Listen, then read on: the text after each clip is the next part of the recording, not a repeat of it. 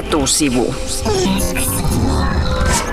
Ja studiossa istuu nyt toinenkin muusikko, Mikko Majaniemi. Moikka. Moikka. Sä soitat itse bändissä ja harrastat musiikin erityispalvelukeskus Resonaarin kautta. Millaista musiikkia tämän bändi soittaa? Se on semmoista poppia. Suomi-poppia. Suomi-poppia. Ei punkkia, kuten Pertti Kurikan Ei, nimipäivät. Ei. Mikon vieressä studiossa istuu myös Kehitysvammaliiton toiminnanjohtaja Mariana Ohtonen. Tervetuloa. Kiitos. Tarvitaanko sun mielestä Suomessa äh, tai Suomeen lisää tämmöisiä Resonaarin kaltaisia musiikin erityispalvelukeskuksen kaltaisia toimintaympäristöjä kehitysvammaisille, siis lisää jotain tekemistä? No tekemistä tarvitaan lisää. Se on sitten toinen kysymys, että tarvitaanko erityispalveluita. Että, että kyllä mä näkisin, että ihan normaalit, mitkä tahansa palvelut, niin voisi sopia kehitysvammaisille. Että joissakin tapauksissa sitten on ihan hyvä, että on myös erityistäkin, mutta normaalipalveluissa ihan voisi olla. Niin, eli tavallaan- musiikkiopistoissa. Niin, ei tarvitsisi mm. lähteä siihen, että tehdään kaikkeen mm. omia kehariryhmiä, vaan, vaan niin kuin samaa asiaa voi harrastaa monenlaiset eri ihmiset yhdessä. Kyllä, just näin. Minkälainen on kehitysvammaisten ihmisten asema Suomessa, jos verrataan vaikka kansainvälisesti, niin onko Suomessa, Suomessa hyvä tilanne? Vastaaks mä Mikko vaikka ensin? Vai haluatko vastata? Joo, sä voit vastata. Okei. No siis jos ajatellaan vaikka parikymmentä vuotta taaksepäin, niin onhan se huomattavasti parempi, mutta kyllä meillä on aika paljon vielä tekemistä, että, että voisi niin kuin kehitysvammaisia ihmisiä on aivan liian vähän töissä, oikeilla työpaikoilla ja asuminenkaan ei ole kaikilta osin kunnossa ja, ja asenteissakin on kyllä ihan tekemistä, että kehitysvammaisille tarvitaan kavereita. Puhutaan niistä asenteista. Mikä, mikä niissä asenteissa jotenkin hiertää? No ehkä se, että, että me ajatellaan sillä tavalla, että, että meidän kysytään aina, että miten pitää suhtautua kehitysvammaisiin, niin mun mielestä ei tarvitse suhtautua mitenkään. Kehitysvammaiset ihmiset on ihan tavallisia ihmisiä siinä, missä me muutkin. Heillä on vain ymmärtämisessä jonkin verran enemmän haasteita ja tarvii tukea oppimisessa, mutta oikeastaan ei tarvitse suhtautua. Oletko sä Mikko huomannut, että suhun jotenkin erityisesti nyt suhtauduttaisiin, koska sä oot kehitysvammainen? En oo huomannut. Ihan samalla kuin normaaleihinkin ihmisiin. Että sun mielestä ihmiset osaa lähestyä ja osaa tavallaan käyttäytyä tavallisesti. Joo, joo, osaa. Mutta musta on hassu, mä, mä oon jotenkin pistänyt nyt silmään esimerkiksi tämä, miten Ylellä on nyt tämä kampanja, ootteko huomannut tämä Kohtaa mut kampanja, missä, missä niin kun haastetaan ihmisiä ottamaan vaikka kuva ää, kehitysvammaisen kanssa ja laittamaan se sitten sosiaaliseen mediaan. Eikö se ole, mulle tulee siitä jotenkin sellainen olo, että eikö se ole jotenkin väärin, että et, et kohdellaan toista ihmistä vähän niin kuin jonain palkintona ja sitten otetaan siitä kuvaa ja postataan someen. No ehkä siinä voi olla, että siinä on vähän niin kuin kaksi merkitystä, että, että siinä puhutaan niin kuin keharikavereista, eli sitten voi olla, joku tarvita kaverin, että pääsee harrastaan. Ja tavallaan siitä on otettu kuva esimerkiksi siitä yhteisestä harrastuksesta. No toisaalta, jos se on sen takia, että halutaan jollain tavalla niin kuin leimata tai osoittaa, että siinä on yhtään, yhtään semmoista virettä, niin silloinhan se on väärin ja se ei ole oikein, oikein. Mutta keharikavereita tarvitaan, eli että pääsis harrastaa ja liikkumaan, koska monissa paikoissa tarvii, tarvii olla kuitenkin vähän kaveria ja kumppania. Onko sulla Mikko tuollaisia keharikavereita? On. Mulla on enemmän noita kehitysvammaisia kavereita kuin normaaleita kavereita. Mi- Niitä, niiden kanssa on kivempi olla tai silleen, että ne ymmärtää, kun on itsekin kehitysvammainen, niin ne ymmärtää paremmin silleen. On mulla niinku muutama, muutama on semmonen normaali kaveri, mutta nekin on lapsuudesta, en, en mä niitäkään näe paljon yhtään. Onko sua Mikko kiusattu koskaan sen takia, että sä oot kehitysvammainen? On, mutta se on silloin, kun mä olin erity tuolla peruskoulun kävijä. Sen jälkeen ole paljon sitten kiusattuja.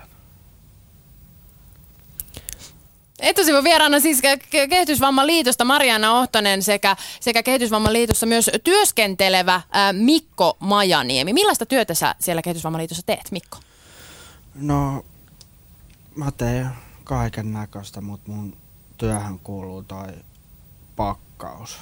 Et mä pakkaan, kun ihmi, joku ihminen tilaa jotain, niin mä pakkaan sille sitten jotain kirjaa tai mitä nyt se tilaakaan meidän tuotteita. Ja sitten tota, käyn kaupassa ja tämmöistä monipuolista. Meillä tuolla osoitteessa yleäks.fi shoutboxissa jotkut kuulijat ovat sitä mieltä, että kehari-sana, sanan käyttäminen kehitysvammaisesta on loukkaavaa ja väärin. Mitä mieltä te olette? Saako kutsua kehitysvammaisia kehareiksi? No mun mielestä se on ihan ok. Kyllä mun, en mä ainakaan mitään siitä. ota Puhut sä itse itsestäsi keharina vai käytät sä sanaa kehitysvammainen? Mä yleensä käytän kehitysvammainen, jos mulla kysytään. Yleensä että kehitysvammainen. Mutta se sana on sinänsä ihan neutraalilla alueella, että ei, ei loukkaa ketään, jos käyttää. Ää. Ei, Mitä Mariana ajattelee? No mä ajattelen ihan kyllä niin, että, että jos siihen ei liity mitään väritystä, niin se on ihan, ihan normaali lyhenne. No, puhuttiin työstä aikaisemmin. Mikko, sä oot töissä Kehitysvammaliitossa ja kerroit, mitä sun työpäivään kuuluu. Mutta Suomessa on yli 20 000 työikäistä kehitysvammaista, mutta heistä palkkatöissä on vain viitisen sataa. Minkä takia niin harva kehitysvammainen saa palkkatöitä? Marina Ohtonen. No tässä on kyllä tosi hyvä kysymys. Mä ajattelen niin, että se lähtee jo ihan tuosta koulupolusta. Eli peruskoulun jälkeen niin kun siirrytään sitten – sitten toisen asteen koulutukseen, niin siellä pitäisi aika tarkkaan pystyä ohjaamaan ja niitä paikkoja pitäisi olla, jossa sitä moninaisuutta tarjottaisiin ja, ja tota, lähettäisiin jo siellä niin yksilöllisistä tarpeista hakemaan sitä oikeaa työpaikkaa. Ja sen jälkeen sitten astuu työhön valmennuskuvaan. Eli tämmöinen henkilö tai tämmöinen palvelu, jota, jota tota niin, joka ohjaa sekä sitä kehitysvammaista ihmistä siinä työn haussa, että sitten siellä työpaikoilla ohjaa sitten niitä niitä työnantajaa, että tavallaan kohtaa ne tarpeet ja ne taidot. Tässä joku ajattelee, että hetkinen, tähän maksaa kaikki rahaa, tämä työhön valmentaminen ja kaikki muu. Mistä se raha otetaan? Mistä se raha otetaan? No kyllähän se itse asiassa, jos ajatellaan, että kehitysvammaiset ihmiset tulee tekemään niitä töitä, mitä, mitä tota niin, on tekemättä tai, tai meillä on paljon sellaista työtä, mitä kehitysvammaiset ihmiset voisi tehdä, niin, niin se on ihan tuottavaa työtä. Uskotko että tässä on semmoistakin liikenteessä, että jotenkin se, se joku asenne tai se pelko on suurempi kuin oikea vaiva, mitä, mitä niin kuin vaikka tavallaan vaiva, mitä kehitysvammaisen töihin ottamisesta niin kuin tulisi. Koska musta tuntuu, että joku työnantaja saattaa niin kuin pelätä sitä hirveästi, että, että jos mä otan jonkun, joka ei toimi ihan samoilla pelisäännöillä tai ei, ei niin kuin tarvitse ihan samoja asioita, niin siitä just aiheutuu kustannuksia tai hirveästi vaivaa. Onko siinä jotain näköharhaa vai pitääkö se paikkansa, että kehitysvammaisen palkkaaminen olisi jotenkin vaivalloista? No ei se vaivalloista ole, mutta kyllä me voidaan järjestökin itse katsoa itseämme silmiin ja miettiä, että ollaanko me tehty riittävän paljon vielä sitä, ihan sitä vaikuttamistyötä ja, ja asennemuokkausta ja onko meillä niin kuin kerrottu tästä asiasta riittävästi ja meidän pitää antaa yhä enemmän tietoa ja, ja tota, jakaa niitä kokemuksia, että miten, minkälaisia töitä kehitysvammaiset ihmiset voi tehdä. Kehitysvammaiset työllistyvät usein tällaiseen avotyöhön, jossa saadaan työosuusrahaa 5-12 euroa päivässä. Ei olla työsopimuksessa, mutta tehdään silti niitä töitä. Ei ole samoja etuja kuin muilla, jotka tekevät samaa työtä. Ja, ja tota, Kehitysvammaisten tukiliitto on julkisuudessa sanonut, että tämä avotyötoiminta voi olla suoranainen este kehitysvammaisten palkkatyölle. On, näetkö tällaista ongelmaa? Kyllä, tämä on ihan ongelma, että meillä on tosi vanha tai tosi niin kuin vankka tämmöinen perinne ja kulttuuri siihen avotyöhön.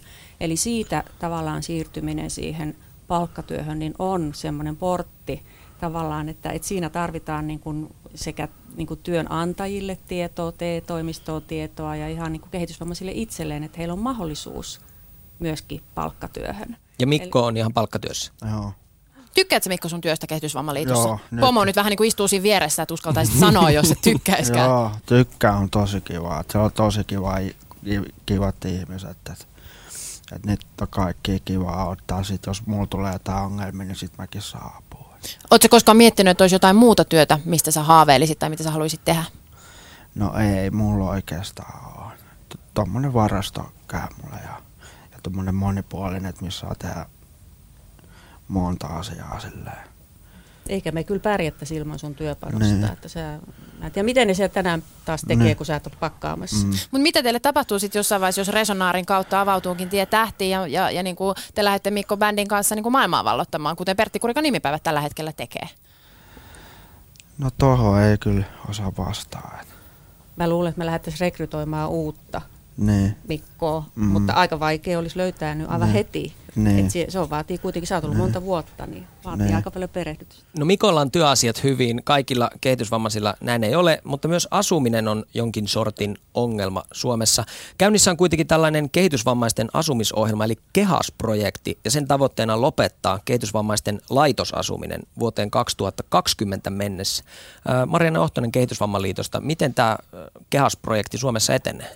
No, kehäsohjelma etenee sillä tavalla suht suunnitelmien mukaan. Pikkasen ehkä ollaan jäljessä siitä tavoitteesta, että saataisiin, saatais, mikä on niin vuotuinen kehitysvammaisille ihmisille uusien asuntojen saaminen, mutta, mutta kyllä se niin etenee ja ollaan löydetty esimerkiksi yhdessä semmoisessa innovatiivisessa hankkeessa aivan uudenlaisiakin asumisratkaisuja ja kehitysvammaiset ihmiset on päässyt itse itse tuota, niin suunnittelemaan asuinympäristöjä tämmöinen kuin Arjen keskiössä hanke on ollut, jossa on aivan loistavia uusia, uusia ratkaisuja tullut ja suunnittelijat on ollut alusta lähtien mukana kehitysvammaisten kanssa rakentamassa niitä ympäristöjä miettimässä, mikä on se mun toivekoti. Että tota, Mutta siinäkin pitää, mun mielestä ei voi ajatella massaratkaisuja, vaan nimenomaan jokaisen yksilön tarpeista pitää lähteä, että minkälaisen asunnolla haluan, kenen kanssa haluan asua ja missä, niin kuin kenen tahansa meistä mikä on niin se unelmakoti. Mikko Majaniemi, sä kerroit, että, että sä asut tämmöisessä tukiasunnossa. Joo. Oletko sä tyytyväinen siihen? Oon tosi tyytyväinen. Mikä siinä on hyvää? No, että saa olla yksin siellä. Ei ole ketään muita ihmisiä siinä vieressä pyörimässä. Saa yksin olla siinä. Mutta kuitenkin sitten, jos tulee joku ongelma, niin, niin apu löytyy läheltä, Joo. eikö niin? Joo, mutta mä haan niitä ohjaajilta apua, en, mä en haan niitä, niitä to, toisilta asukkailta. Mä haan yleensä vaan niiltä ohjaajilta. Me kuultiin tuossa aiemmin Pertti Kurikan biisi Aina pitää, jossa lauletaan siitä, että, että miten ei saa mennä koneelle eikä saa katsoa telkkariin ja aina pitää tehdä tiettyjä asioita. Tuleeko sulle Mikko ikinä sellainen olo, että joku määräilee sua? No kyllä välillä tulee. Aika harvoin tulee. Miltä se tuntuu, kun semmoinen olo tulee? Aika kurjalta. Että itse pitäisi saada päättää enemmän omista asioista. Niin, niin. Kun on kumminkin täysi-ikäinen, niin kyllä se sitten ymmärtää, jos se ei olisi täysi-ikäinen, että olisi alle 18, niin kyllä se sitten ymmärtäisi. Että e- e- eikö tässä ole päättää, että on kumminkin täysi-ikäinen. Mikko Majaniemi, Marianna Ohtonen Kehitysvammaliitosta. Kiitos paljon vierailusta etusivussa.